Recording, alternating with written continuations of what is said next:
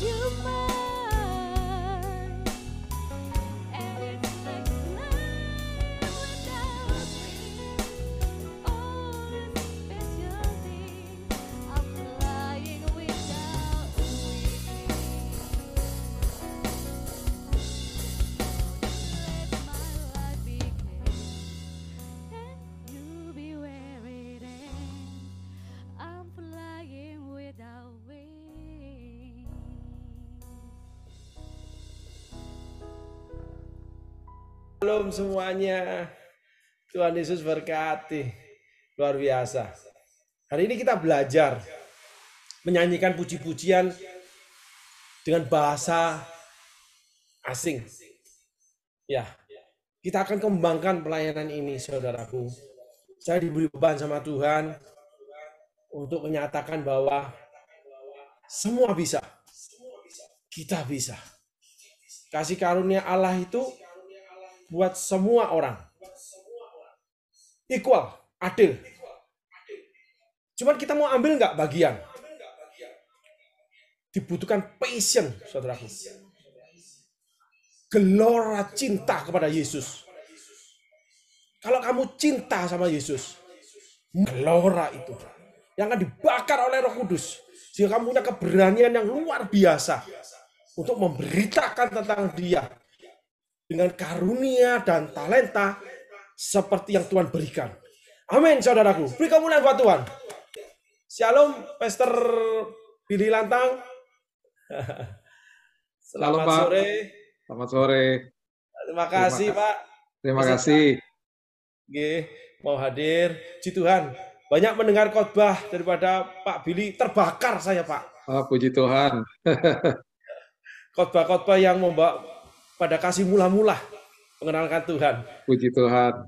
Tuhan berkati Pak. Sekali Tuhan lagi. berkati. Terima kasih. Mari saudara, kita siapkan hati kita. Kita masuk lebih dalam di dalam pujian dan penyembahan kita. Saya undang Pastor Adi Maco untuk membuka dengan doa. Bapak Ibu, saya undang untuk kita tundukkan kepala kita, kita berdoa. Allah Bapa yang kami kenal di dalam nama Tuhan Yesus, terima kasih atas setiap hal yang kau berikan dalam hidup kami. Baik berkat, sukacita, duka cita, bahkan penderitaan pun ada untuk engkau bisa membuat kami kuat hari demi hari dan memiliki pengharapan di dalam Yesus. Terima kasih Allah yang baik. Hari ini, hari di mana kami rindu berkumpul bersama-sama untuk memuji memuliakan nama Tuhan. Hari di mana kami rindu untuk beribadah. Tuhan sertai ibadah ini Tuhan. Biar kiranya yang turut ambil bagian dalam pelayanan ini, pemain musik, WL, singer, bahkan teman-teman teknisi, semuanya dalam perlindungan Tuhan. Semuanya dalam pemberkatan Tuhan. Sehingga ibadah ini boleh menjadi berkat bagi semua orang yang ada. Terima kasih Tuhan Yesus, Kau Allah yang baik. Kami serahkan ibadah ini hanya di dalam nama Tuhan Yesus kami berdoa dan kami mengucap syukur. Haleluya. Sama-sama kita katakan, Amin. Tuhan,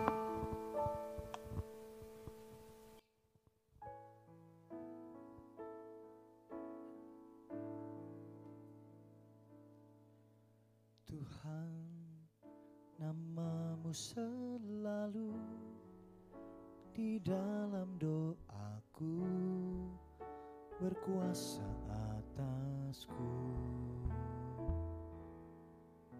Tuhan, ku bawa rinduku, ku nyatakan Engkau, Tuhan di hidupku.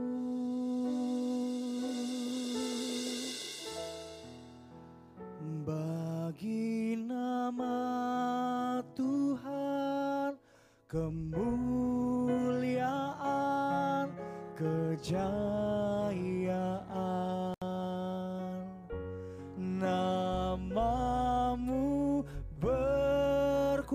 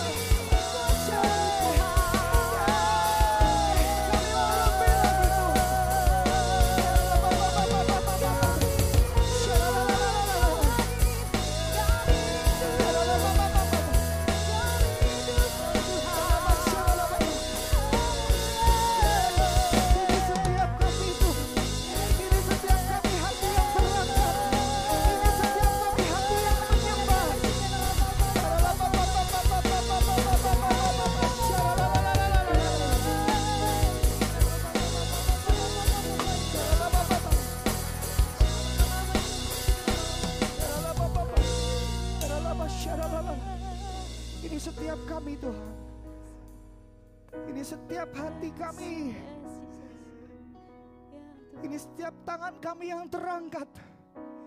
Saat kami angkat tangan kami, Engkau turun tangan untuk menolong setiap kami. Yes, amin.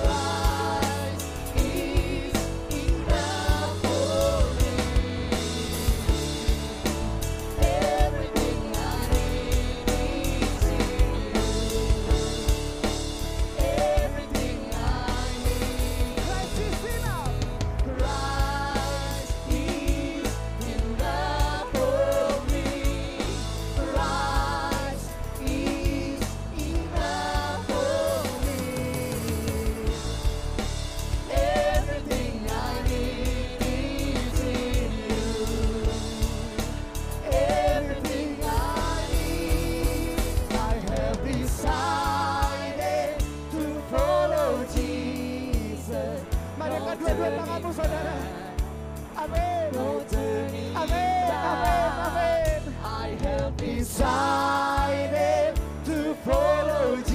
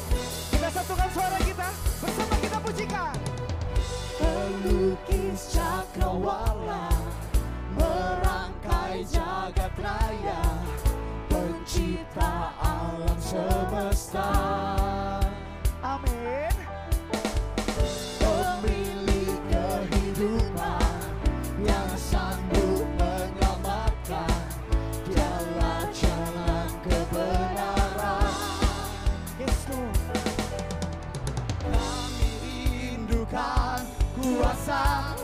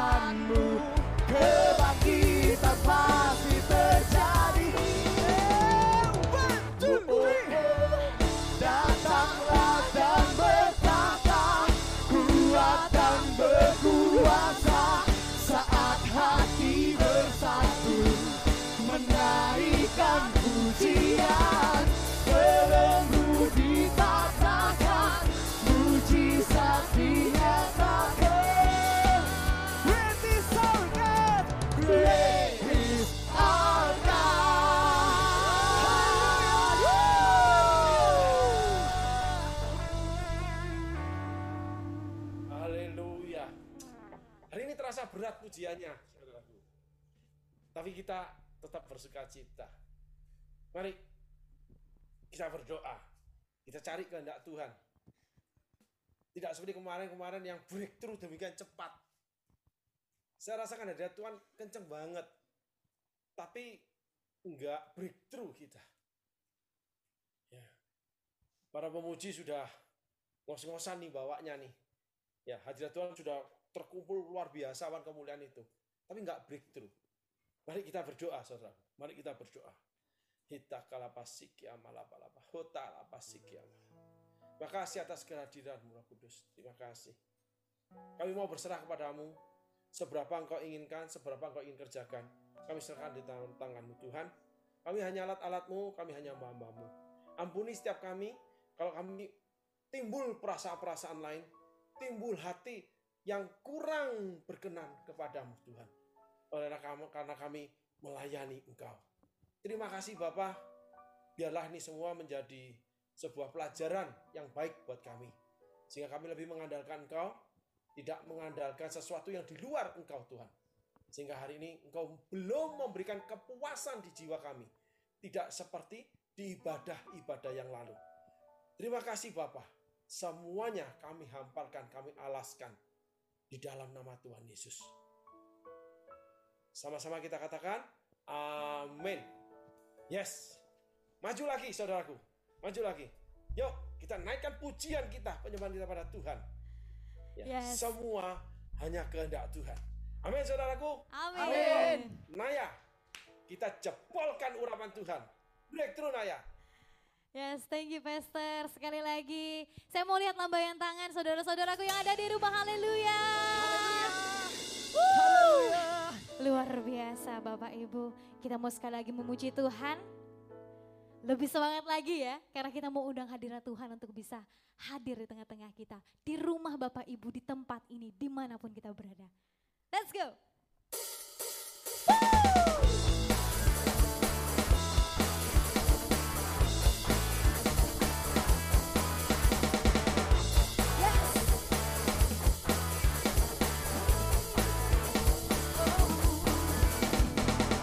Know love you. Know that I want you. to Know so much more, more than I had before.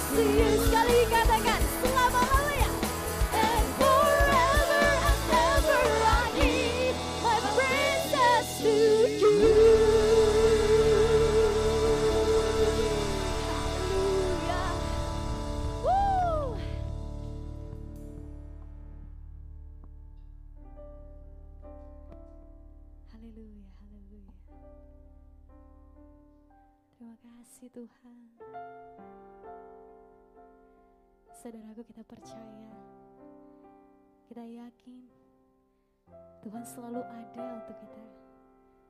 Tuhan selalu menolong kita.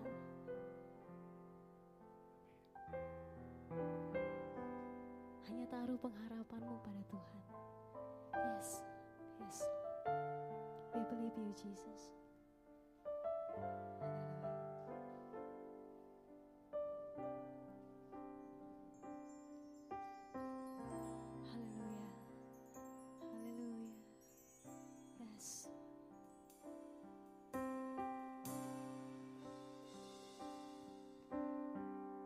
Tuhan selalu menolongku.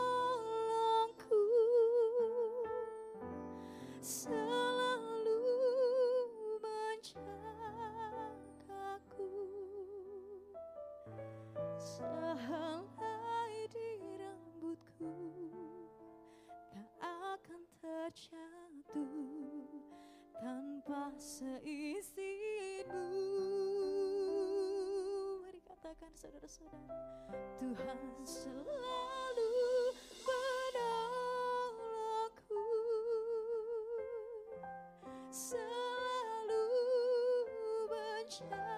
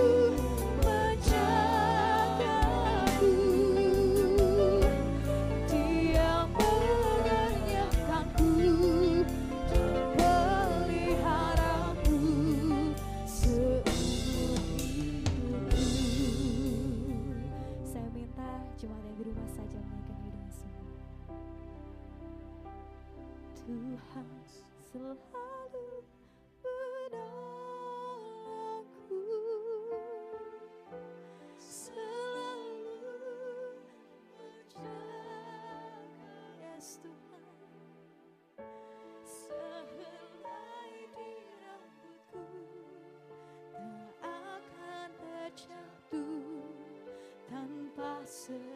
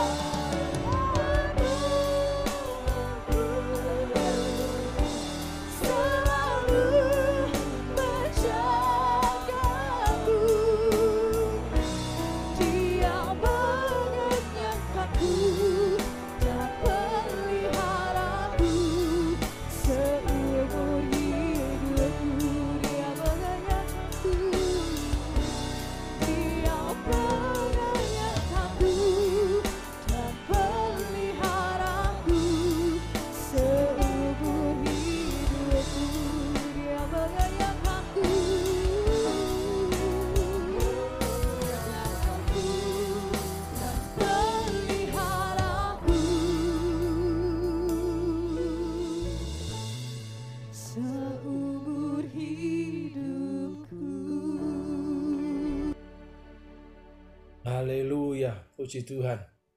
Tuhan hadir dengan sangat saudara. Tapi sepertinya ada yang dititipkan ke Pak Billy Lantang nih. Kalau menurut feel saya ini, gitu. Ketika saya berdoa, kayaknya Tuhan ada sesuatu tahan deh. Nanti kayaknya di Pastor nih, Pastor Billy nih yang akan menjebolkan ini. Nanti monggo lepaskan aja, Pastor Billy, apa pun yang Tuhan mau saya open it betul full. Buka pintu. Ya apa pun Tuhan kerjakan melalui pastor monggo pastor. Ya baik. Mari saudaraku kita ucap syukur sama Tuhan. Tuhan mau bekerja melalui pastor Billy Lantang. Kita selesaikan pujian kita lalu kita akan duduk diam di bawah kaki Tuhan. Amin saudaraku. Lambaikan tangan saudara yang diberkati Tuhan hari ini. Oh hari ini spesial Tuhan bekerja. Haleluya. Silakan silakan. Monggo. Nah ya, monggo.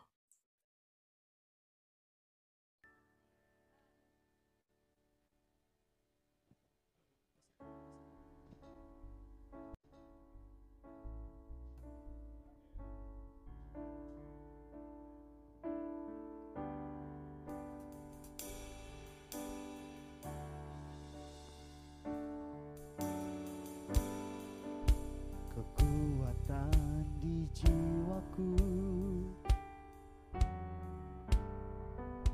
Ketenangan batinku. Ada dalam hadiratmu Ku menyembahmu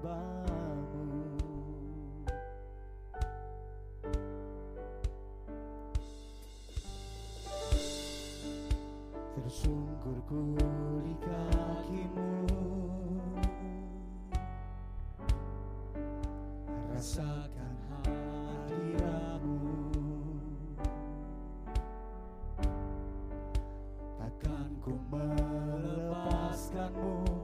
Kau cahaya bagiku mengiringmu seumur hidupku masuk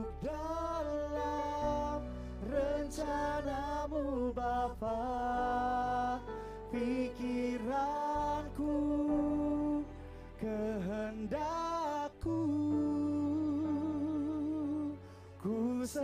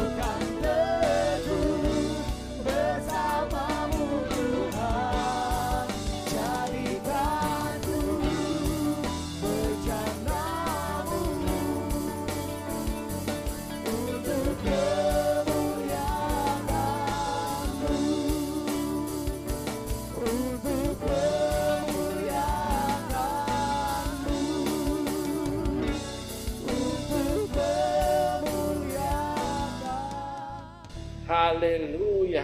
Terpujilah nama Tuhan. Oh, luar biasa Tuhan hari ini, saudaraku. Tuhan berikan sesuatu yang berbeda banget. Kami yang di tim Surabaya terus berdoa mencari apa sih maunya Tuhan. Ada sesuatu yang besar yang Tuhan sudah bawakan buat kita. Baik, kita siapkan hati kita untuk mendengarkan firman Tuhan yang Tuhan sudah berikan, Tuhan taruh di hati hambanya. Mari kita berdoa sekali lagi saudaraku. Mari. Terima kasih Tuhan Yesus. Kami tahu Engkau akan bekerja luar biasa hari ini. Tuhan, Engkau sudah hadir. Engkau sudah menyiapkan kami semua. Sehingga kami boleh menjadi anakmu Tuhan yang menerima berkat daripada Engkau. Jadikan hati kami seorang murid, telinga kami seorang murid. Bukakan hati kami Tuhan dan pikiran kami sehingga kami mampu menangkap setiap pesanmu di dalam berita firman yang dibawakan oleh hambamu. Engkau urapi Tuhan, kami sediakan seluruh keberadaan kami untuk boleh kau telanjangi, untuk boleh kau tegur, kau koreksi. Sehingga kami boleh mengerti kesalahan kami apa pun kesalahan kami Tuhan, yang terdalam kami siap Tuhan untuk menerima berkat-berkat yang melimpah hari ini. Terima kasih Bapak, semuanya kami alaskan di dalam nama Tuhan kami, Tuhan Yesus Kristus. Sama-sama kita katakan amin. Monggo Pastor. Terima kasih uh, Pastor NP, terima kasih jemaat JKI Smart People ini yang luar biasa yang sudah mengundang saya. Terima kasih buat kesempatannya. Uh, saya hanya mau cek jaringan saja. Kalau bisa dengar suara saya dengan baik, boleh kasih jempol. Oke, puji Tuhan. Oke, uh, di hari yang indah ini, uh, sebelumnya saya perkenalkan diri saya. Saya nama saya Billy Lantang. Kalau dari Lantang itu berarti orang Manado. Tapi mungkin ada beberapa yang kaget nih, kan orang Manado kok mukanya gelap gitu gitu ya. uh, papa saya asli Manado dari kampung Tomohon. Mama saya asli orang India. Jadi saya jadi uh, belasteran yang cukup aneh nih. Uh, sedikit kisah saya, uh, tahun 1920-an, opa oma saya ini datang dari kota namanya Madras, dari India. Dan uh, mereka dipanggil ke Indonesia sebagai ekspatriat kerja di pabrik rokok di Pasuruan. Dan waktu itu opa saya jadi akuntan. Dan setelah beberapa saat kerja di sana, dia yang memang opa-oma ini sudah orang Kristen gitu ya dari sananya dari India karena memang India itu jajahan Inggris jadi walaupun komunitas uh, Hindunya memang besar uh, tetapi juga banyak komunitas Kristen di sana jadi waktu akhirnya dia kerja di pabrik rokok uh, mungkin rasa tidak nyaman lama-lama dia merasa terpanggil untuk mendirikan gereja jadi uh, tahun 1930-an masuk ke tahun uh, 1940-an uh, beliau mendirikan gereja di Batu Malang yang namanya hari ini masih berdiri namanya GPDI Elohim. Jadi uh, dia mendirikan gereja di sana. Mama saya lahir di Batu Malang. Dan kemudian opa oma saya sebelum mereka meninggal mereka mencetuskan sebuah visi kepada anak-anaknya untuk mengabarkan Injil ke seluruh Indonesia lewat literatur. Jadi akhirnya itu visi itu diemban oleh kedelapan anaknya termasuk mama saya. Dan ketika opa oma ini meninggal saya tidak pernah ketemu sama mereka. Mereka adalah pahlawan iman bagi saya uh, mama saya hijrah ke Jakarta dan akhirnya bertemu dengan papa saya itu di Jakarta di dalam sebuah paduan suara di GPDI juga di Jakarta ya itu tahun 60-an jadi akhirnya uh, bertemu, jatuh cinta, menikah, dan akhirnya lahirlah saya. Sudah pernah ketemu sama adik saya juga pastinya yang sudah hadir beberapa minggu lalu, Jesse, yaitu adik saya paling kecil. Kami berdua itu hidup dan besar di keluarga Kristen sekali karena tahun 67 akhirnya keluarga kami mendirikan yayasan yang bernama Immanuel. Bapak Ibu kalau pernah mendengar atau uh, hadir di toko buku Immanuel, kami ada sembilan cabang di seluruh Indonesia dan juga kalau misalnya pernah membaca buku yang di, di halaman akhirnya itu ada logo Immanuel, itu terbitan kami. Kami juga membantu ratusan hamba-hamba Tuhan uh, selama 54 tahun ini kami membantu banyak hamba Tuhan di daerah setiap bulannya. Uh, uh, jadi itu pelayanan kami. Ya, papa saya sudah meninggal tahun 2010, mama saya 78 tahun dan masih aktif uh, melayani Tuhan di yayasan kami pastinya hari-hari ini kami juga ngerem-ngerem dia karena uh, kebanyakan kerja dari rumah karena uh, kondisi yang seperti ini. Jadi kira-kira begitu, saya dikaruniai dua anak, yang pertama 21 tahun, yang kedua 14 tahun. Saya menikah dengan istri saya, orang Chinese dari Bandung. Uh, anak saya, khususnya yang kedua, mukanya betul-betul beda sama saya, mirip sama mamanya. Teman-teman saya suka katakan bahwa kutuk sudah dipatahkan, anakmu tidak mirip kamu. Kurang ajar teman-teman saya itu. Ya, uh, mereka mereka betul-betul mirip mamanya. Saya kalau jalan sama anak saya yang kedua itu orang suka kaget, dipikirnya saya nyulik anak karena dia berbeda sekali dengan saya. Jadi kira-kira gitu ya background saya. Kalau Bapak Ibu tanya, itu kok rambutnya nggak ada gitu. Seperti tadi lagu ya, Tuhan memperhitungkan rambut-rambut yang hilang. Saya di, diizinkan Tuhan nih, hilang semua rambut saya. Tahun 2000 rambut saya sudah almarhum dipanggil Tuhan. Ini puji Tuhan kita di Zoom. Biasanya kalau di uh, uh, tadi pagi saya ada ibadah onsite, ya saya minta maaf sama jemaat karena istri saya suka bilang kamu kalau di atas mimbar itu kalau kena lampu kepalamu tuh mengkilat gitu loh. Jadi suka terpancar cahaya-cahaya yang kasihan jemaat gitu loh. Ya anggap aja itu urapan Tuhan lah ya. Oke, uh, hari ini uh, di dalam musim yang sulit ini ya bagi saya apa pun yang sulit di dalam dunia tidak ada yang sulit ketika kita berjalan dengan Yesus. Apa pun itu uh, apa yang kita alami dan kita kita uh, jalani sekarang ini kita perlu tahu bahwa kita bukan dari dunia ini kok. Jadi memang walaupun berjalan di dalam uh, kegelapan seperti begini dan sering kali kita mempunyai keinginan untuk segera keluar dari kegelapan seperti begini, Tuhan selalu punya waktu. Tuhan selalu punya waktu. Bahkan Tuhan mengatakan kepada Ishak ketika dia uh, mau mengungsi ke Mesir karena ada kelaparan. Dia mampir ke tanah Gerar bertemu dengan rekannya Abimelek. Dan kemudian Tuhan katakan jangan teruskan perjalananmu ke, ke Mesir tinggallah di tempat ini sebagai orang asing. Sebagai orang asing. Nah, kita juga ada di dalam musim yang bagi kita sangat asing. Ya, karena memang kita tidak diciptakan untuk untuk berjalan di dalam kegelapan, tapi Tuhan sering kali membiarkan kita ada di dalam kegelapan ini supaya kita menjadi terangnya Tuhan, supaya orang bisa melihat siapa Kristus dalam hidup ini.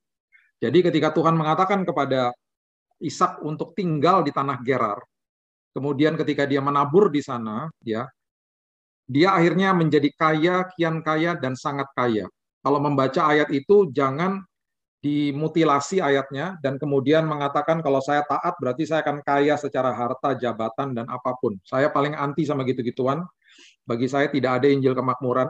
Ya, bagi saya berkat yang Tuhan curahkan dalam kehidupan ini bukan materi, ya karena kalau kita bongkar kata-kata berkat dari awal sampai akhir, nggak ada yang hubungannya materi, apalagi masuk dalam perjanjian baru. Berkat adalah ketika kita mengalami masalah yang diubahkan kita, bukan masalahnya. Itu berkat namanya. Itu yang harus kita pahami dan kita kejar. Jadi kalau kita membaca perjanjian lama itu, masuk ke dalam perjanjian baru, kita harus artikan yang sebenarnya. Sekarang ini semua yang serba fisik di perjanjian lama diubahkan masuk ke dalam kerohanian kita masing-masing. Jadi kalau saya menabur ketaatan, saya akan justru menjadi orang yang kaya, kian kaya, dan sangat kaya dengan damai sejahtera dengan sukacita, dengan hikmat. Dengan itu, baru saya bisa mengelola perkara-perkara yang Tuhan titipkan dalam hidup saya. Harta, jabatan, status, ketenaran, apa pun itu, itu hanya sekedar titipan Tuhan yang harus dikelola. Tanpa hikmat Tuhan, itu nggak akan bisa dikelola. Nah, kemudian Alkitab mengatakan bahwa orang-orang di saat itu cemburu dengan Ishak. Akhirnya dia uh, diungsikan ke lembah yang tidak jauh dari situ. Dan akhirnya sumur-sumur yang tadinya sudah tertutup dibukakan oleh Tuhan dan bahkan ketika dibukakan bukan sumurnya saja yang dibukakan tapi ada mata air yang airnya membual-bual. Jadi jangan takut di dalam musim seperti ini pasti Tuhan akan membukakan keran-keran yang baru dalam hidup kita yang airnya membual-bual. Jadi tenang aja ya, nggak usah takut. Ingat sumbernya adalah Tuhan. Ya banyak orang katakan kepada saya gini, Pak, saya kehilangan pekerjaan, saya kehilangan income. Saya katakan kamu tuh nggak bisa kehilangan apa-apa, kamu nggak punya apa-apa kok. Kamu itu bukan pemilik. Kita ini semuanya adalah pengelola, ya bukan pemilik. Kalau kita bukan pemilik, bagaimana kita bisa kehilangan? Jadi kalau ada orang katakan, Pak, saya sedang uh, kehilangan pekerjaan, bukan. Kamu sedang dibawa sama Tuhan, Tuhan ke musim yang baru. Kamu nggak pernah bisa kehilangan apa pun. Saya kehilangan income, bukan, itu kerannya aja yang ketutup. Nanti kamu akan dibukakan keran yang baru, karena sumbernya tidak berubah, sumbernya Tuhan.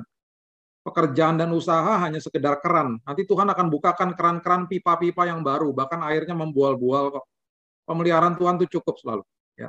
Jadi sering kali ketika kita mau keluar dari sebuah tempat yang tidak enak, tidak nyaman, sering kali juga Tuhan katakan tunggu dulu. Karena ada waktunya Tuhan. Hari ini kita mau belajar tentang kairos, waktunya Tuhan.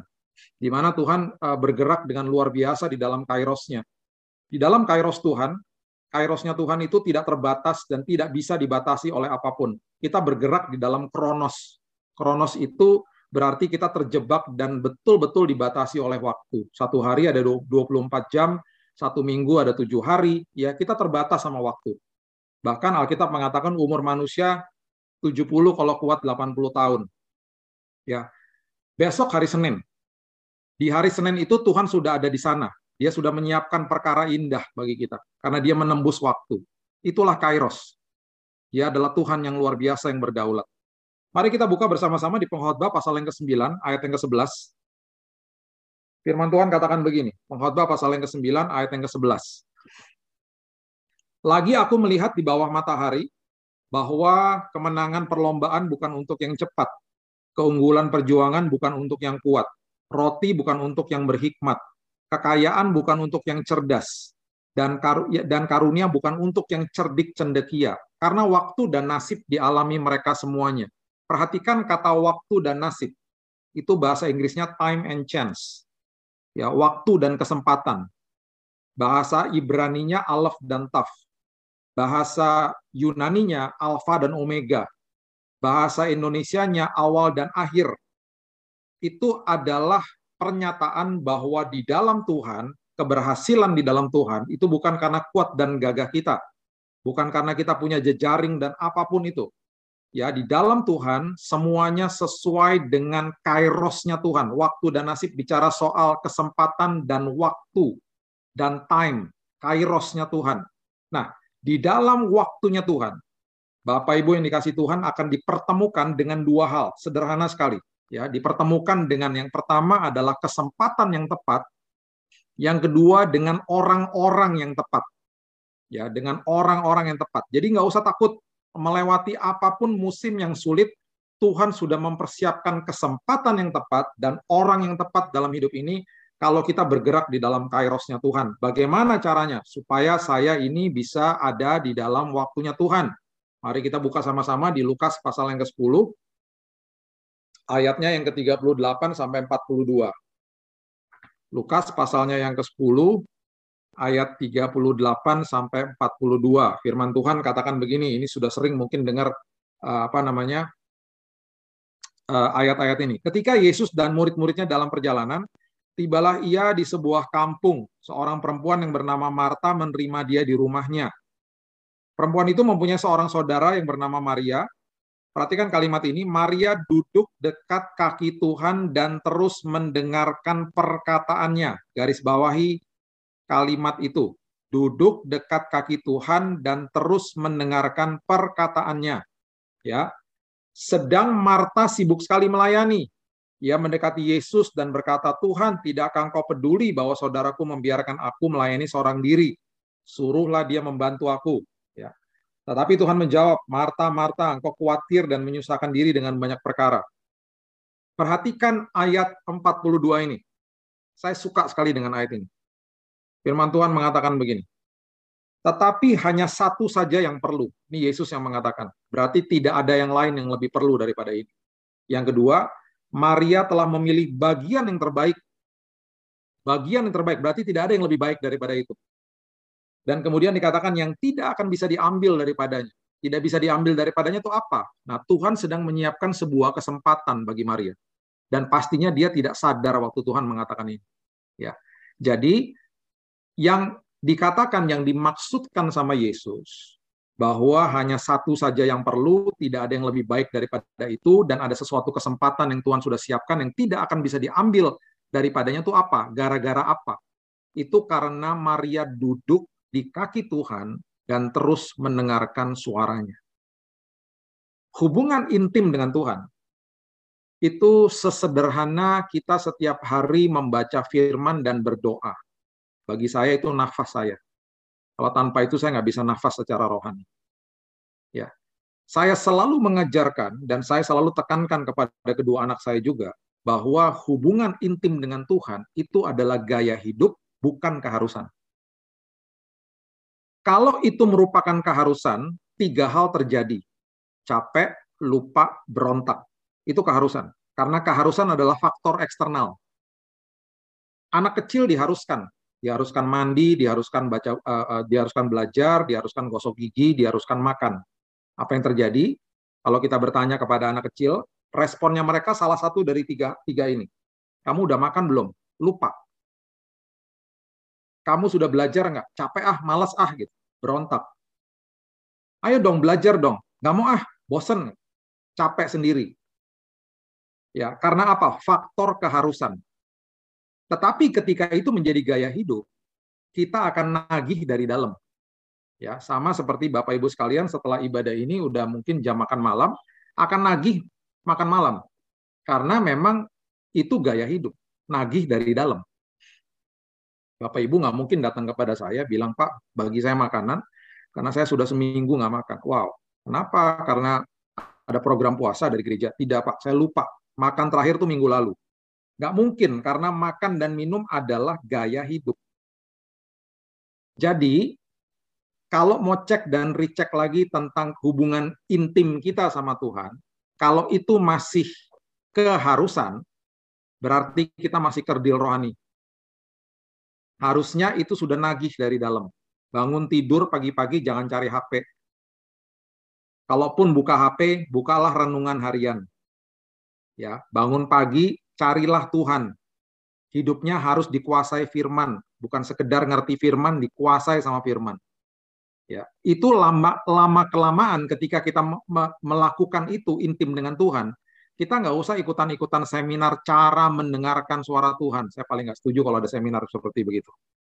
Karena apa? Cara mendengar suara Tuhan semudah kita hanya bertanya, Tuhan bukakan mata dan telinga rohaniku. Anak saya aja bisa kok, saya kasih tahu sama dia, karena setiap pintu yang diketok Tuhan akan bukakan. Bapak ajari aku supaya aku mengerti arahanmu duduk di kaki Tuhan dan mendengarkan suaranya, Yesus mengatakan itu tidak ada lagi yang lebih perlu daripada itu. Tidak ada duanya dan tidak akan pernah bisa diambil daripadamu. Perhatikan Yohanes pasal yang ke-12. Ini adalah kesempatan yang Yesus akhirnya berikan kepada Maria. Yohanes pasal yang ke-12 ayat yang pertama sampai ayat yang ke-7 mengatakan begini. Enam hari sebelum Paskah, Yesus datang ke Betania, tempat tinggal Lazarus yang dibangkitkan Yesus dari antara orang mati. Di situ diadakan perjamuan untuk dia dan Marta melayani sedang salah seorang yang turut makan dengan Yesus adalah Lazarus. Maka Maria mengambil setengah kati minyak narwastu murni yang mahal harganya, lalu meminyaki kaki Yesus dan menyekanya dengan rambutnya, dan bau minyak semerbak di seluruh rumah itu minyak narwastu kalau tumpah Bapak Ibu itu wanginya nggak hilang-hilang dan harganya sangat mahal. Ini banyak sekali yang dilumuri di kaki Yesus. Ada maksudnya sebenarnya, ya. Nah, dan Maria tidak sadar pastinya. Tetapi Yudas Iskariot, seorang dari murid-murid Yesus yang akan segera menyerahkan dia berkata, mengapa minyak narwastu ini tidak dijual 300 dinar dan uangnya diberikan kepada orang-orang miskin? Hal itu dikatakan bukan karena ia memperhatikan nasib orang-orang miskin, melainkan karena ia adalah seorang pencuri. Ia sering mengambil uang yang disimpan dalam kas yang dipegangnya. Perhatikan ayat yang ketujuh. Maka kata Yesus, biarkanlah Maria ya, biarkanlah dia melakukan hal ini, melumuri kakiku dengan minyak narwastu untuk mengingat hari penguburanku. Pastinya ketika dikatakan ini, Maria nggak nyadar dan semuanya pasti tidak sadar ini maksudnya apa merupakan sebuah kehormatan pada saat itu Bapak Ibu untuk datang ke kubur Yesus ya atau atau lebih lebih generalnya adalah merupakan kehormatan bagi wanita Yahudi melumuri tubuh daripada kerabat, sahabat atau saudara mereka yang meninggal dengan rempah-rempah. Ingat ada tiga wanita pergi ke kubur Yesus. Apakah mereka bertemu dengan Yesus? Tidak. Karena Yesus sudah bangkit Ya, mereka nggak ketemu sama mereka tidak menemukan kesempatan dan bertemu dengan kesempatan itu. Nah, rupanya satu-satunya wanita yang memiliki kesempatan untuk melumuri tubuh Yesus dengan wangi-wangian itu Maria. Karena beberapa hari setelah peristiwa ini Yesus naik ke kayu salib. Dan biasanya memang minyak narwastu itu bau wanginya tidak hilang-hilang. Makanya Yesus katakan, biarkan dia melakukan itu untuk mengingat hari penguburanku. Bisa bayangkan ketika Yesus disalib, Maria baru sadar apa yang dia katakan kepada kepada apa yang Yesus katakan kepadanya dan dia baru nyadar bahwa oh ternyata minyak narwastu yang aku lumuri itu merupakan sebuah peringatan bagi hari kematian dan penguburan Yesus. Dia satu-satunya wanita Yahudi yang memiliki kehormatan itu untuk memberikan wangi-wangian kepada tubuh Yesus. Dan dia memiliki kesempatan itu yang Yesus katakan tidak akan bisa diambil daripadamu. Di dalam kairosnya Tuhan, di dalam waktunya Tuhan, kalau kita duduk di kakinya, kita akan dibawa sama Tuhan ke dalam kesempatan yang tepat. Di dalam waktunya Tuhan.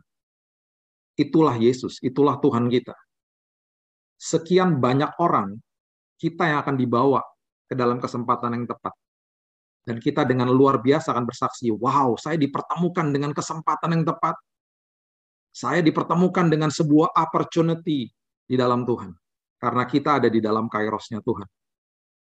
Yang kedua, Bapak Ibu, Tuhan sudah menyiapkan juga orang-orang yang tepat bagi kita di dalam hidup ini. Lukas pasal yang ke-22, dimulai dari ayat yang ke-7. Firman Tuhan katakan, maka tibalah hari raya roti tidak beragi, yaitu hari di mana orang harus menyembelih domba Paskah. Lalu Yesus menyuruh Petrus dan Yohanes, katanya, pergilah persiapkan perjamuan Paskah bagi kita supaya kita makan. Kata mereka kepadanya, di manakah engkau kehendaki kami mempersiapkannya? Jawabnya, jawab Yesus, apabila kamu masuk ke dalam kota, kamu akan bertemu dengan seorang yang membawa kendi yang berisi air ikutilah dia ke rumah ke dalam rumah yang dimasukinya. Katakan kepada tuan rumah itu, guru bertanya kepadamu, di manakah ruangan tempat aku bersama-sama dengan murid-muridku akan makan Paskah? Lalu orang itu akan menunjukkan kepadamu sebuah ruangan atas yang besar yang sudah lengkap. Di situlah kamu harus mempersiapkannya.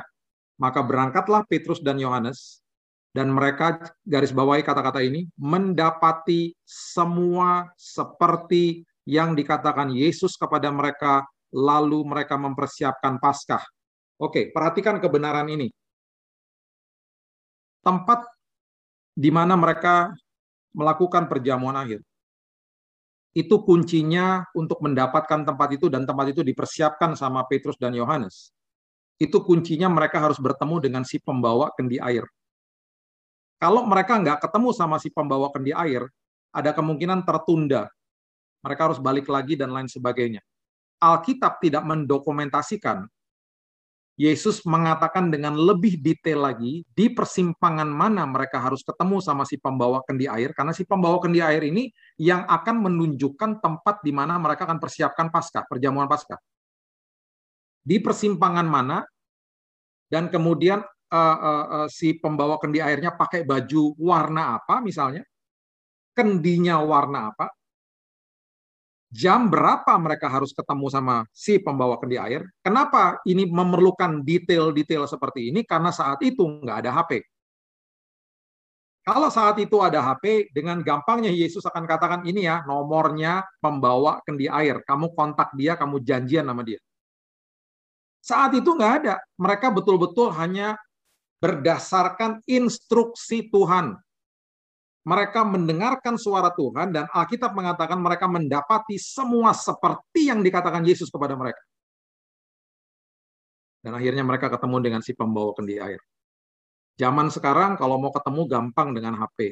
Ya, ketemu mau ketemu saya, ketemu siapa yang belum pernah ketemu gampang. Pak Billy yang mana Pak orangnya itu loh Pak, saya udah masuk ruangan nih Pak misalnya, nggak pernah belum ketemu gitu ya itu Pak yang masuk ruangan yang kayak pentolan korek, nah itu saya Pak. Oh iya Pak, oh, langsung ketemu gitu ya. Bapak yang mana Pak? Saya pakai baju kotak-kotak Pak, duduk di ujung, langsung ketemu. Saat itu nggak ada HP. Mereka harus berdasarkan dengan perkataan Yesus. Mereka harus dengan teliti dengar perkataan Yesus. Itu sebabnya makanya Yesus selalu katakan duduk di kakiku. Banyak instruksi yang aku mau berikan kepadamu rambu-rambunya sekarang ini apa? Kalau kamu rasa damai sejahtera melangkah, kalau tidak stop. Aku akan arahkan hidupmu ke kiri, ke kanan, atau berdiam, dan lain sebagainya. Karena aku akan membawa supaya engkau bertemu dengan orang yang tepat di dalam kairosku. Saya percaya di musim-musim yang sulit ini, Tuhan akan mempertemukan kita dengan si pembawa kendi air di dalam kairosnya Tuhan. Dan orang ini akan membawa kita ke dalam sebuah kesempatan yang luar biasa. Dan jangan kaget kalau orang-orang ini Tuhan akan kirimkan mungkin hanya lewat saja, semusim saja, atau orang-orang ini akan hidup dan tinggal di dalam kehidupan kita. Kita nggak pernah tahu. Bagi yang masih single-single yang jomblo, jangan habis mendengarkan firman ini besok berpikir bahwa oh tadi kemarin saya dengar bahwa Tuhan akan mengirimkan orang yang tepat dan orang itu si pembawa kendi air. Jangan-jangan si pembawa mas pembawa aqua itu galon aqua, jangan-jangan dia pembawa kendi air. Dia main mata langsung sama si pembawa aqua. Mas, mas, jangan-jangan mas jodoh saya, jangan gitu ya. Di dalam kairosnya Tuhan, Tuhan akan bawa kita, mempertemukan kita dengan kesempatan dan orang yang tepat. Di tahun 2000, saya ini uh, anak yang cukup bandel, ya. Saya bertobat itu baru tahun 98. Saya menerima Yesus sebagai juru selamat, walaupun saya hidup di dalam keluarga yang sangat Kristen sekali saya betul-betul baru sadar bahwa agama Kristen saya tidak bisa menyelamatkan saya. Tetapi Yesus yang menyelamatkan saya. Di tahun 98 saya bertobat. Di tahun 2000 saya bergabung dengan yayasan uh, orang tua saya. Di situ Tuhan bicara, Tuhan katakan, ayo sekarang kamu bentuk yang namanya asosiasi. Asosiasi yang membawahi industri rohani di Indonesia. Industri rohani di Indonesia itu cukup besar Bapak Ibu ada toko buku Kristen, ya ada penerbitan Kristen, ada distributor Kristen, ada televisi Kristen, radio Kristen, ya.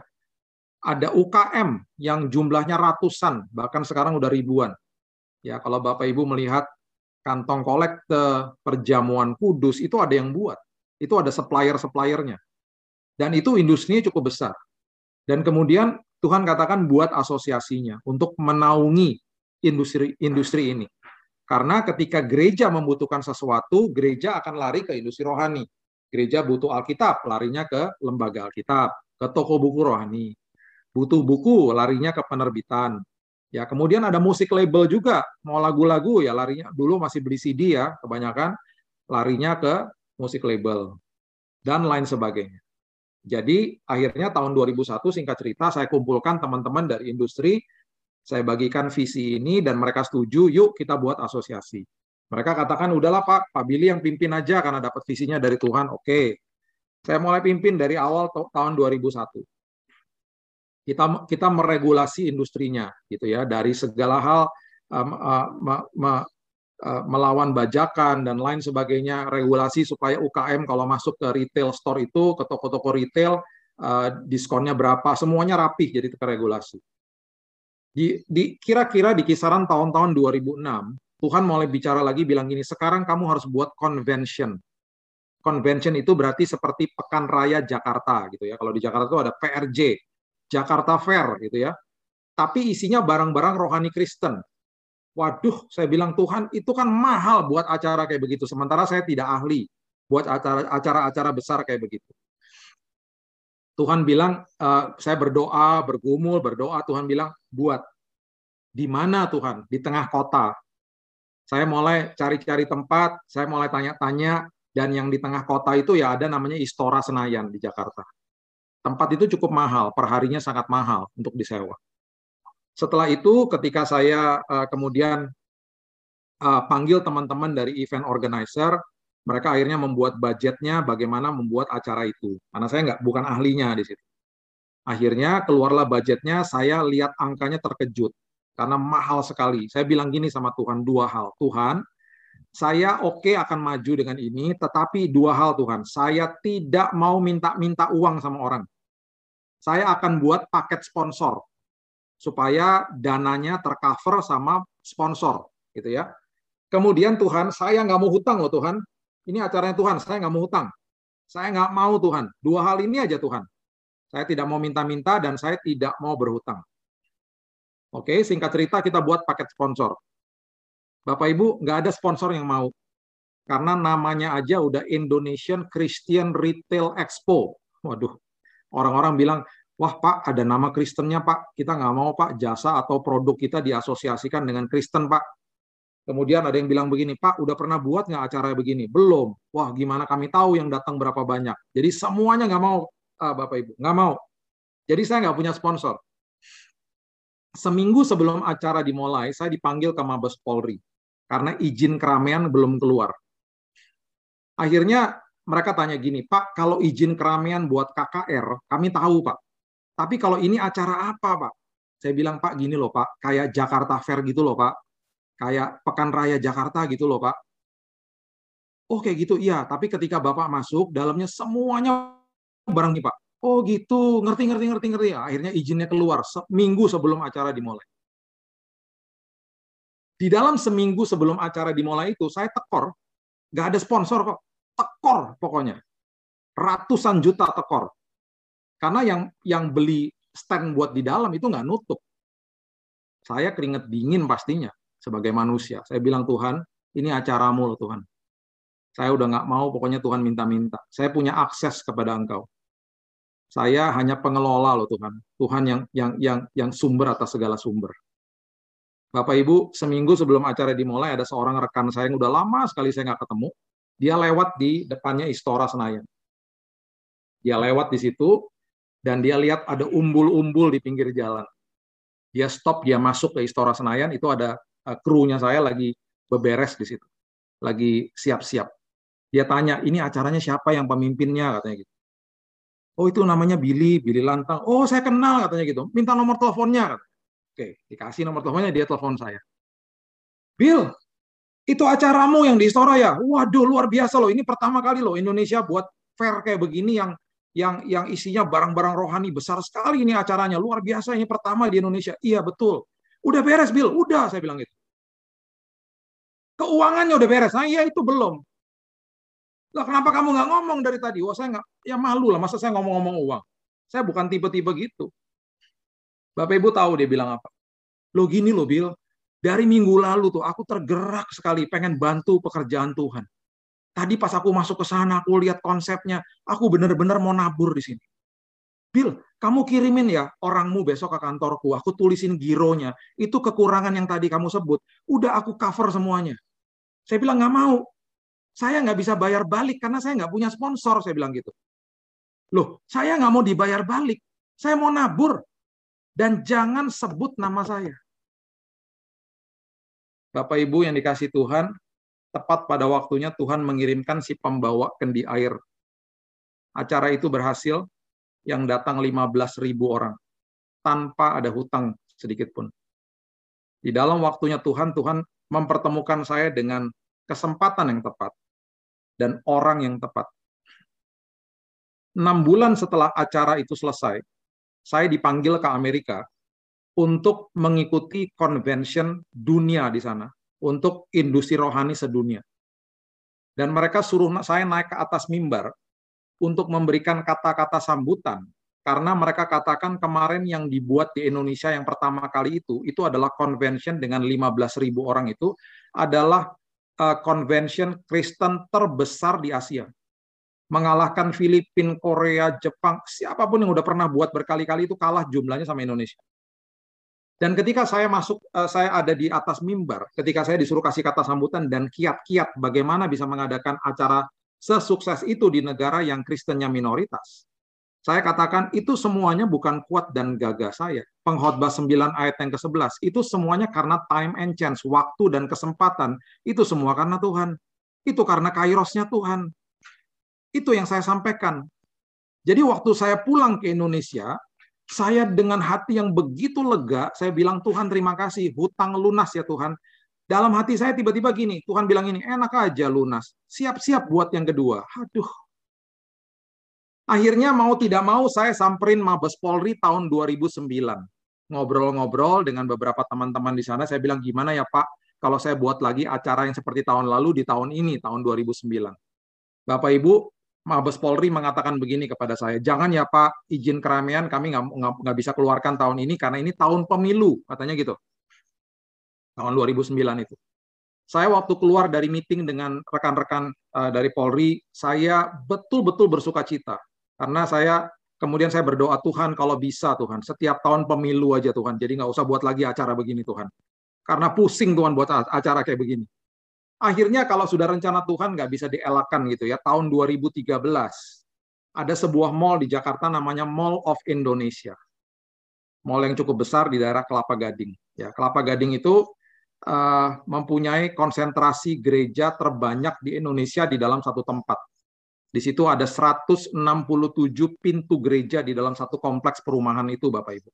Ada 400 ibadah dari setiap hari Minggu ya. Eh, dari pagi sampai sampai malam itu ada 400 ibadah di tempat itu saja. Jadi itu adalah orang Kristen terbanyak per kapita itu ada di Kelapa Gading Jakarta namanya. Bapak Ibu kalau masih belum punya dana untuk ke Israel ya eh, ke Kelapa Gading aja itu juga tanah suci itu. Itu kalau ke sana banyak orang banyak banyak orang Kristen di situ. Itu kalau siang-siang makan di sana rada-rada silok, Bapak Ibu. Kenapa? Karena terang kumpul sama terang di sana, ya. Kemudian uh, kalau makan di sana cenderung asin karena garam kumpul sama garam di sana, ya kan? Yang ketawa ngerti firman, yang nggak ketawa bingung ya berarti nggak baca firman ini. Maksudnya apa ini pendeta? Kira-kira gitu ya. Itulah kelapa gading. Jadi waktu saya ditawarkan tem uh, tempat di Mall of Indonesia, saya langsung bilang sama pihak mallnya, saya bilang oke okay, kita buat di situ. Mereka ada tempat di lower ground dan itu tempat sangat besar. Singkat cerita, hal yang sama terjadi Bapak Ibu. Semua sponsor nggak ada yang mau. Tetapi saya sudah sedikit lebih tenang karena sudah mengalami Tuhan di tahun 2008. Ya akhirnya singkat cerita seminggu sebelum acara dimulai sama juga seperti yang lalu tekor juga nggak ada uang ya. Karena nggak ada sponsor juga yang mau. Akhirnya uh, saya ditelepon sama seorang rekan ya. Kali ini seorang ibu ini ingin bertemu sama saya. Dia ingin ngobrol-ngobrol. Dia bilang Pak jelasin sama saya tentang acara itu saya ngobrol-ngobrol 15 menit dan kemudian beliau katakan Pak saya tutup ya Pak sisanya. Dan kembali dia katakan Pak ini saya mau nabur nggak usah dibalikin dan saya tidak mau disebut namanya.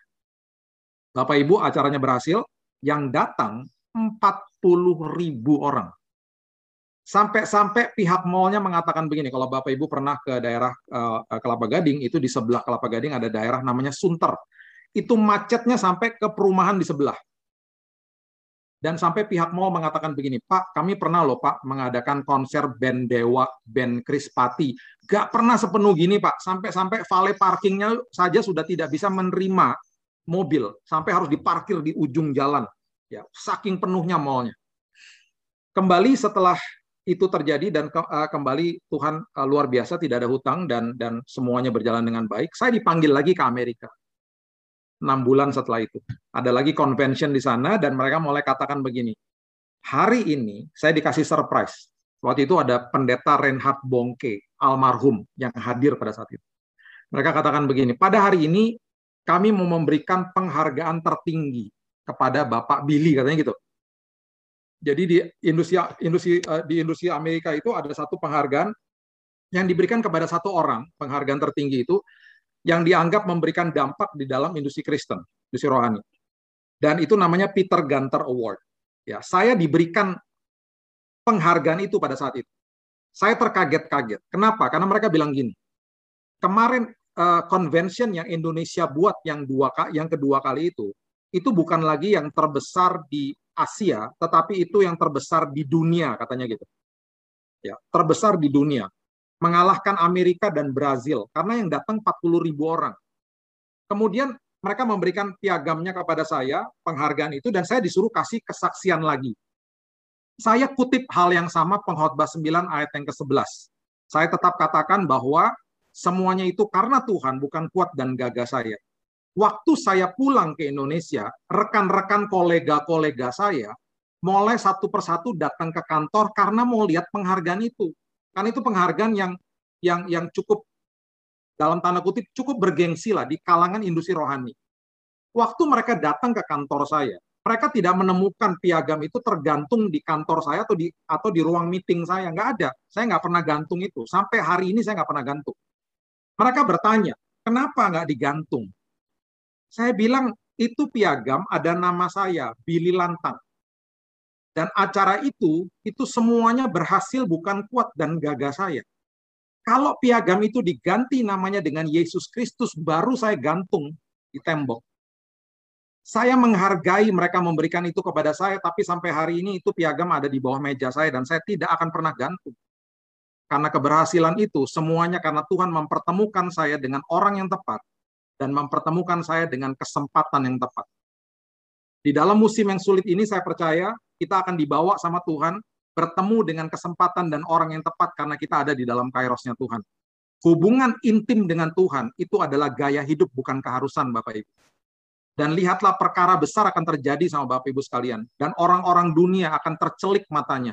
Mereka akan katakan, kok bisa di dalam musim sulit begini kamu masih punya senyuman? Kok bisa di dalam musim sulit seperti ini kamu tenang dan kamu membawa uh, semuanya di dalam ketenangan dan mengambil keputusan dengan hikmat? Ya, di situlah hal-hal besar akan terjadi. Sedikit laporan saja dari yayasan saya yang bertobat menerima Yesus sebagai juru selamat di dalam di dalam masa pandemi ini itu ribuan Bapak Ibu. Di yayasan saya saja, belum lagi di yayasan yang lain. Banyak yang dibaptis di kali-kali, banyak yang dibaptis di kolam-kolam. Ada hamba Tuhan rekan saya yang didatangi sama orang-orang yang mau minta dibaptis karena mau terima Yesus. Kolam baptisan di di gereja karena gereja ditutup, kolam baptisannya juga lagi nggak ada airnya, ditawarkan kalau kamu mau dibaptis uh, di kolam ikan saya bisa. Mau nggak? Mau. Akhirnya mereka dibaptis di kolam ikan. Puji Tuhan ikannya nggak mati ya jadi itu yang terjadi hari-hari ini selama dari tahun lalu orang-orang yang sakit udah megap-megap kena covid dengar, pernah dengar kesaksian saya disembuhkan Tuhan mulai cari-cari nomor telepon saya dan telepon saya ya ini waktu-waktunya Tuhan itu sebabnya Tuhan katakan di dalam masa-masa yang asing ini seperti Ishak, nanti dulu ya, kamu aku tahu kamu mau segera selesai masa-masa sulit ini. Nanti dulu ada perkara indah yang aku mau yang aku mau buat dalam hidupmu. Ya. Paulus dan Silas dimasukin ke dalam penjara yang gelap. Dalam bahasa Inggrisnya inner dungeons, penjara yang ada di bawah tanah. Ketika mereka memuji Tuhan dan mereka berdoa dan pintu penjara terbuka karena gempa bumi, dan belenggu-belenggu rantai mereka terbuka, mereka tidak langsung kabur Bapak Ibu. Karena saya percaya Paulus pasti mendengarkan suara roh kudus yang mengatakan jangan pergi ke mana-mana. Apa yang terjadi kepala penjara ketika ketakutan dan mencek penjara itu ternyata Paulus dan Silas masih ada di situ. Apa yang terjadi? Dia bertobat dengan seisi rumahnya. Di dalam musim-musim yang sulit ini, Tuhan akan pakai gereja Tuhan. Kita-kita semua ini untuk membawa banyak jiwa kepada Tuhan.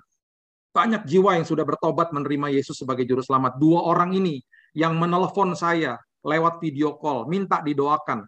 Mereka bukan orang percaya, ya kena COVID. Dan saya bilang begini, Pak, saya tidak akan segera mendoakan Bapak dan mengeksploitasi Yesus saya. Karena Yesus bukan dewa, Pak. Bapak harus kenal dia sebagai juru selamat. Bapak harus percaya sama dia, izinkan saya cerita tentang dia. Saya bercerita tentang Yesus dan puji Tuhan dua-duanya terima Yesus, baru saya doakan dan dalam hitungan 10 hari dua-duanya sembuh total dan sampai hari ini mereka pengikut Kristus yang sangat setia. Ini jiwa-jiwa yang sedang dituai di Indonesia. Itu yang saya selalu katakan kepada anak saya.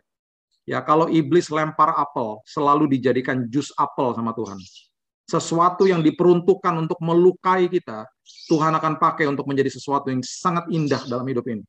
Ya, itulah Tuhan. Di dalam kairosnya, dia akan pertemukan kita dengan kesempatan yang tepat, dipertemukan dengan orang yang tepat. Saya akan tutup dengan sedikit kesaksian saya. Mungkin sudah sudah dengar uh, tentang kesaksian saya. Ya sebelum saya uh, uh, uh, ceritakan, coba kita lihat dulu di Roma 8 ayat 28. Ayat yang terakhir ini, ini ayat yang luar biasa. Ayat ini dimulai dengan kata sekarang. Ya, kita tahu sekarang. Ya, saya bacakan ya. Kita tahu sekarang bahwa Allah turut bekerja dalam segala sesuatu untuk mendatangkan kebaikan bagi mereka yang mengasihi Dia, yaitu bagi mereka yang terpanggil sesuai dengan rencana Allah. Kita mungkin sudah hafal ayat ini, tapi kita mungkin tidak memperhatikan kata di depan itu. Kita tahu kapan? Sekarang. Sekarang. Ketika kita melewati masa sulit, kita sering kali tidak sadar bahwa Tuhan sedang bekerja merangkaikan perkara-perkara indah di belakang kita dan kita nggak tahu karena mata kita terfokus kepada masalah. Dan ketika kita sudah melewati itu semuanya, kita di situ baru sadar bahwa Tuhan merangkaikan perkara indah di dalam waktunya Tuhan. dan dia mendatangkan kebaikan selalu tepat waktu. Dan di situ dengan bangga akhirnya kita bisa katakan, sekarang aku tahu. Sekarang aku tahu bahwa Allah turut bekerja untuk mendatangkan mendatangkan kebaikan bagi aku. Ya. Singkat aja, tahun 2019 saya didiagnosa kena kanker. Dan uh, kemudian uh, saya dikasih waktu sama dokter hanya bisa hidup tiga bulan. Karena kanker darah saya adalah kanker yang sangat mematikan dan kanker darah saya itu sama jenisnya seperti yang di uh, dialami oleh ibu almarhum ibu Ani Yudhoyono. Kami dirawat dalam waktu yang bersamaan di Singapura dan uh, kami dirawat dan diberikan vonis tiga bulan karena penyebaran kanker saya di darah saya itu udah ke ke seluruh tubuh. Yang mengerikan adalah ketika dokter mengatakan kepada saya, saya harus dibolongin dada saya untuk pengobatan. Jadi dokter akan meneteskan cairan kemo ke dalam tubuh saya. Itu harus lewat dada, tidak bisa lewat infus. Dia harus buka dada saya untuk di, di, di, disalurkan cairan kemo yang cukup keras. Bukan cukup lagi ya, bahkan keras sekali. Yang mengerikan adalah ketika suster mengatakan kepada saya dan dokter menjelaskan bahwa satu tetes dari cairan kemo itu kalau jatuh ke tangannya suster, tangannya atau kulitnya melepuh atau terbakar, Bapak Ibu. Jadi bisa bayangkan 500 mili sebesar botol aqua itu diinjeksi masuk ke tubuh saya satu hari 24 jam dikali tujuh hari. Jadi dalam seminggu ada tiga setengah liter cairan keras itu yang akan dimasukkan ke dalam tubuh saya. Karena penyakit saya sudah akut. Jadi dokter katakan ini satu-satunya pertolongan Pak dan ada kemungkinan 70% dari pengobatan ini akan gagal karena organ-organ Bapak akan terbakar di dalam. Eh jelaslah terbakar. Dan oleh sebab itu Bapak akan masuk ICU, Bapak ada kemungkinan besar akan meninggal. Kami harus memberitahu ini di depan supaya Bapak dan Ibu mengerti kalau Bapak sampai meninggal, Ibu tidak akan tuntut rumah sakit. Jadi kami minta Bapak sama Ibu untuk tanda tangan. Saya seperti menandatangani sertifikat kematian untuk saat itu. Setelah dokternya keluar, saya menangis. Istri saya menangis, kita berpegangan tangan. Dan saya katakan, sayang, kita maju dengan ucapan syukur. Kita maju dengan ucapan syukur. Jangan ngeluh sama Tuhan. Tuhan sudah memberikan kesembuhan ribuan tahun yang lalu. Dan Tuhan akan memperlihatkan perkara besar yang terjadi sama hidup kita. Saya mulai kutip Amsal 4 ayat 20 sampai 23. Arahkan telingamu kepada ucapanku, simpan di dalam lubuk hatimu, karena itu adalah sumber daripada kehidupan dan kesembuhan. Saya katakan kepada istri saya, yang dokter katakan itu tadi kenyataan, tetapi yang firman Tuhan katakan adalah kebenaran. Kenyataan harus tunduk sama kebenaran. Tiap hari saya katakan itu. Dan betul setelah tujuh hari saya diinjeksi cairan yang keras itu, satu-satu organ saya mulai kolaps. Saya bersin pagi-pagi saja, yang keluar sudah darah semua. Karena paru-paru saya sudah kolaps berat saya turun sampai 66 kilo, habis badan saya. Dan ada beberapa kali saya sudah hampir di, uh, ada di ajang kematian karena kadar daripada darah putih atau leukosit itu darah putih adalah darah yang menjadi pertahanan tubuh Bapak Ibu. Kalau di pria itu levelnya 4 sampai 10. Saya udah nol. Jadi berarti apa yang terjadi da, uh, virus, bakteri dan racun itu sudah merajalela di tubuh saya. Dalam kondisi seperti begitu, saya dalam kondisi yang sudah uh, sekarat, beberapa kali sudah uh, menutupkan mata, dan dokter itu uh, sudah sampai mau tarik saya masuk ICU. Beberapa kali Tuhan membangun membangunkan tubuh saya dari keadaan-keadaan yang yang hampir mati itu. Dan saya dipulihkan dan uniknya itu terjadi selalu hari Senin sampai Kamis. Kenapa saya ceritakan begini? Karena begini anak saya yang pertama waktu saat itu sedang bersekolah di sana. Dia sedang SMA di Singapura dan dia sedang menghadapi ujian akhir. Ujian akhir. Waktu dia datang ke kamar saya dan selalu datang ke kamar saya setiap minggu, itu selalu hari Jumat, Sabtu, dan Minggu. Jumat, Sabtu, dan Minggu. Itu waktu di mana dia akan menemani saya dan dia akan belajar di samping saya. Karena persiapan buat ujian. Setiap kali dia datang Jumat, Sabtu, dan Minggu, saya selalu dalam kondisi yang fit. Beberapa kali saya hampir meninggal, itu selalu kejadiannya antara Senin sampai Kamis. Sampai-sampai saya bilang sama dokter, sama saya, saya bilang sama istri saya, jangan kasih tahu si kakak, jangan kasih tahu. Karena takutnya nanti dia nggak bisa belajar. Seperti Tuhan membutakan semuanya. Dia nggak tahu apa-apa. Singkat cerita, akhirnya bulan bulan Februari dalam hitungan satu bulan, dokter cek saya, mujizat terjadi. Dokter katakan nggak bisa, kami nggak bisa menemukan sel kankernya hilang total, Pak. Bapak sembuh total. Saya mengalami mujizat di bulan Februari. Saya masih ada perawatan-perawatan sambungan.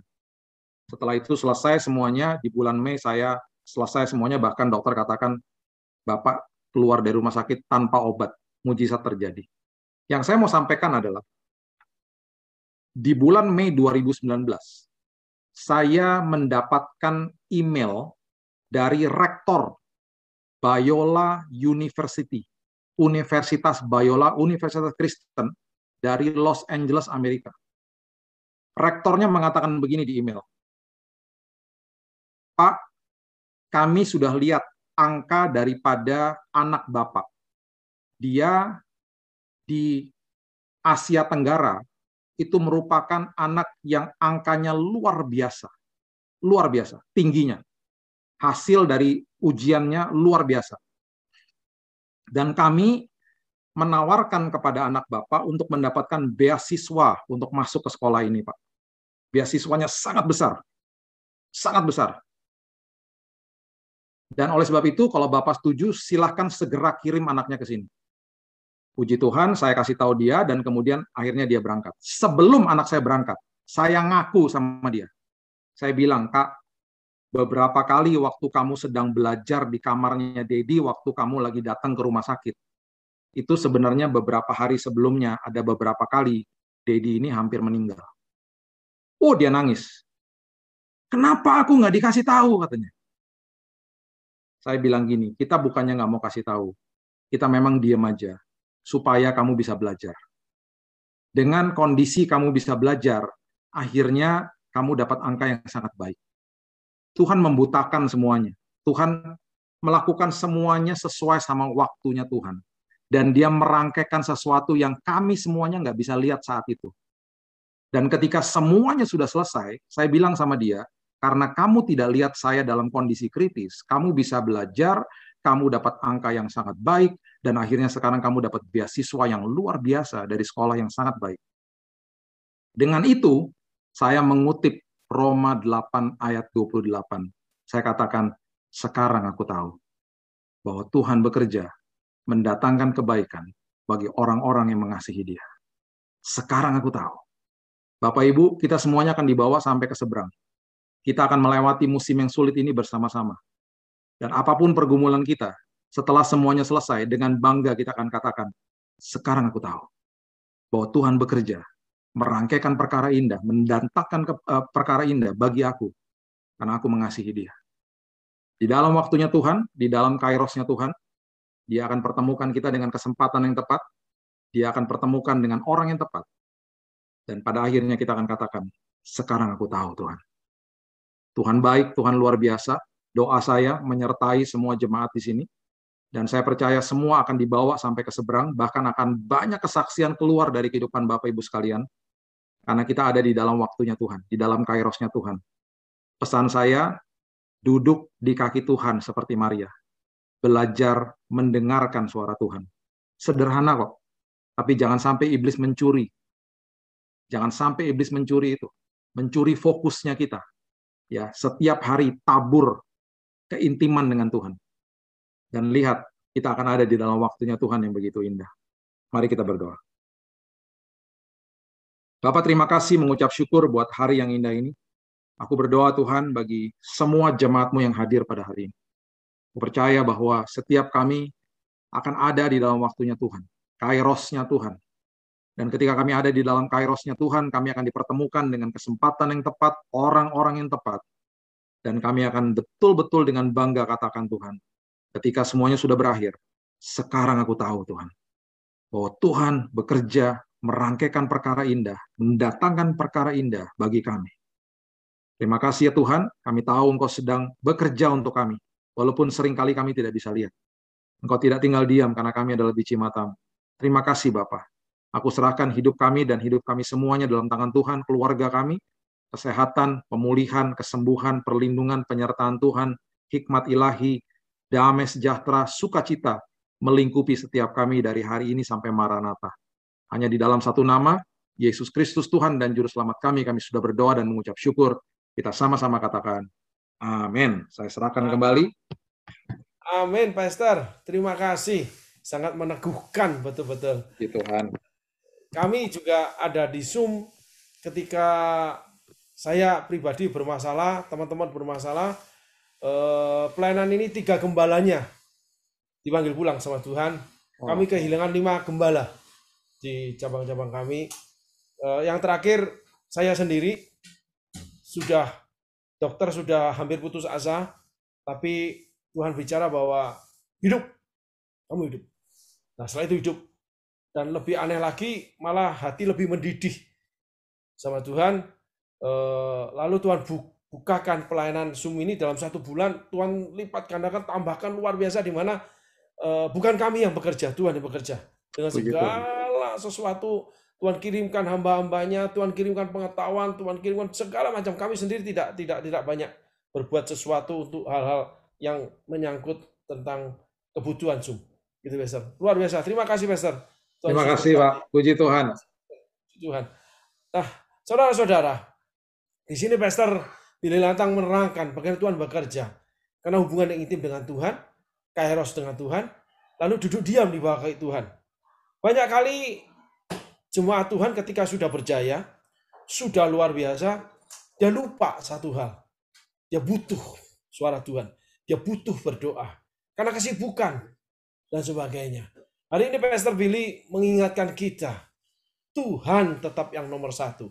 Karena Tuhan yang bekerja. Amin saudaraku. Mari kita sudah di penghujung daripada ibadah. Ini kebetulan Pastor, ini yang di Palangka, serat eh, kabel optiknya dari Telkomsel itu drop. Sehingga kehilangan setengah ini. Mereka hilang. Tidak Oh. bisa ini Ya, ya. ikuti Pastor. Eh, Kami sudah cek dan mendapat berita bahwa kabel optiknya pernah sekali waktu saya di sana itu terjadi kabel op- optiknya ini kayak terluka gitu betul eh, Oh. kena galian atau apa sehingga putus itu transmisi semua seluruh Palangkaraya eh, mungkin seluruh Kalimantan Tengah karena dari Banjarmasin itu dari Kalsel itu Oh, Mas. Oke, oke. Iya, Puji iya. Tuhan. Mari eh, eh, saudara-saudara, kita akan mengakhiri ibadah kita. Monggo untuk bendahara pengumuman untuk persembahannya. Saya akan membacakan pengumuman mengenai nomor rekening persembahan. Bagi Bapak, Ibu, Saudara yang ingin memberi persembahan, bisa melihat pada layar monitor Bapak, Ibu, Saudara masing-masing, yaitu melalui Bank BCA atas nama Renpi Soeharto dengan nomor rekening 157 127 5177. Tetap semangat dan tetap berikan yang terbaik. Tuhan Yesus memberkati.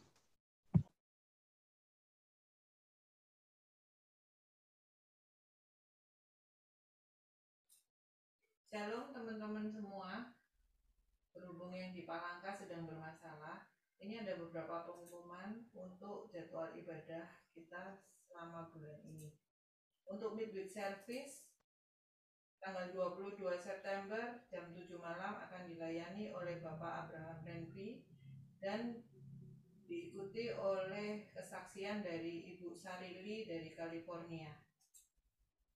Selanjutnya, midweek service tanggal 29 September jam 7 malam, kita akan dilayani oleh Pastor Elijah Sutopo dan ada testimoni dari Ibu Ayu Meiriani dari Semarang. Untuk Sunday service, minggu depan kita akan dilayani oleh Evangelis Roni Immanuel yang lebih dikenal oleh Mongol.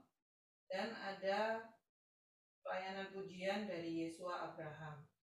Tanggal 26 September jam 4 sore. Ini adalah public relation kita Ibu Kosi Dadlani.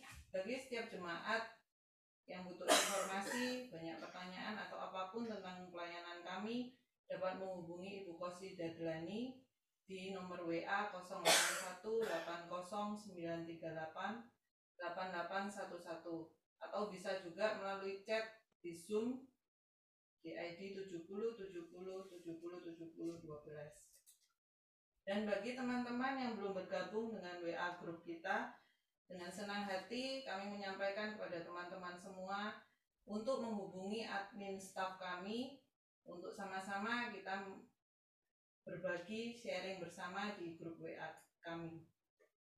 Eh, Teman-teman dapat menghubungi Ibu Kosi di nomor yang ada ditampil di layar teman-teman semua 0818 0938 8811 Leni di 0822 3304 9009 juga di saudari Yeni 0821 4863 8221 pengumuman terakhir ini kami publish saja sosial media account kami eh, JKI Smart People ada email abrahamsmartpeople@gmail.com di layar ya teman-teman dapat dilihat. Ada IG juga Abraham Smart People juga JKI Abraham Smart People ada Facebook ada TikTok ada YouTube juga Spotify.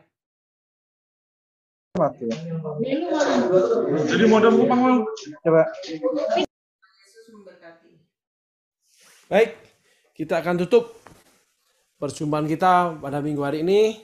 Mari kita berdoa, saudaraku. Terima kasih Roh Kudus atas semua kasih karuniamu, semua karena anugerah.